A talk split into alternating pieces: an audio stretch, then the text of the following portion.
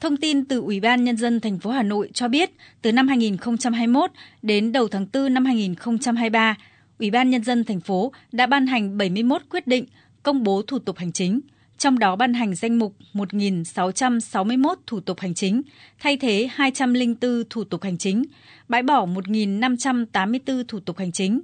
Đến cuối tháng 5 năm 2023, Ủy ban Nhân dân thành phố Hà Nội đã ban hành 14 quyết định công bố 87 thủ tục hành chính nội bộ các lĩnh vực nội vụ, tư pháp, lao động thương binh và xã hội, giáo dục và đào tạo, quy hoạch và kiến trúc, y tế. Việc thực hiện cơ chế một cửa, cơ chế một cửa liên thông chặt chẽ, nề nếp đã tạo thuận lợi cho cá nhân, tổ chức khi đến giao dịch với cơ quan hành chính nhà nước. Bà Trần Thị Hoa, người dân phường Vĩnh Phúc, quận Ba Đình cho biết, nếu như trước đây việc làm các thủ tục hành chính thường phải mất thời gian chờ đợi thì nay được giải quyết trả lại rất nhanh. Các cái thủ tục hành chính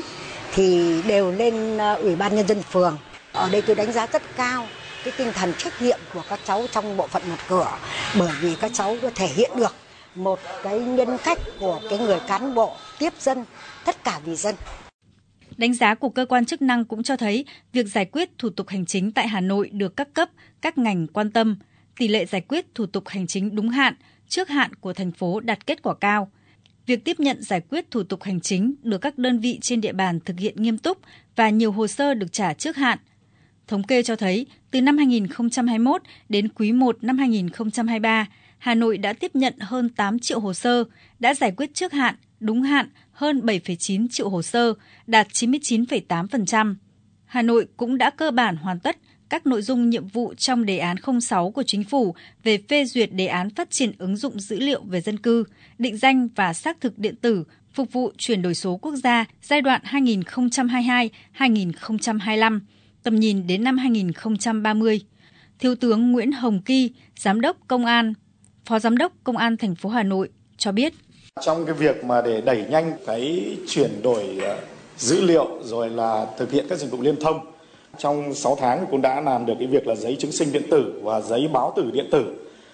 Thành phố Hà Nội thì cũng là một trong hai đơn vị trong cả nước thực hiện cái dữ liệu liên thông về khai sinh và khai tử. Thì đến nay thì cũng đã đánh giá là cũng đã làm được gần 100% các trường hợp công dân thực hiện khai sinh, khai tử ở trên địa bàn thành phố là đã thực hiện qua cái cổng dịch vụ liên thông.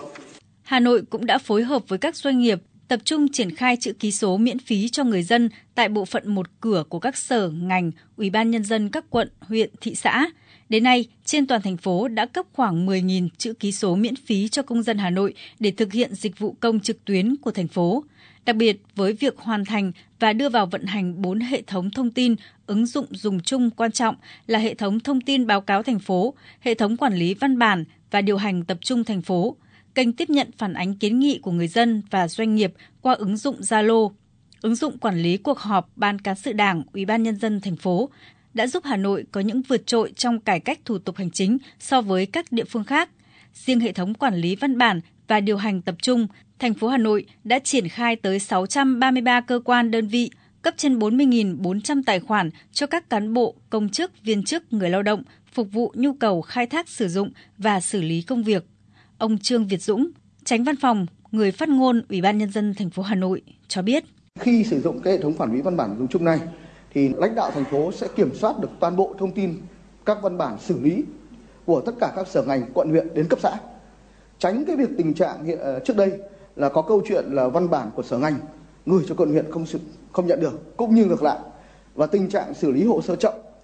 Rõ ràng, những đột phá về cải cách thủ tục hành chính, cải tiến dịch vụ công đã góp phần quan trọng vào sự ổn định, phát triển kinh tế xã hội thành phố Hà Nội thời gian qua, phù hợp với mô hình chính quyền đô thị mà Hà Nội đang thực hiện thí điểm theo nghị quyết 97 của Quốc hội.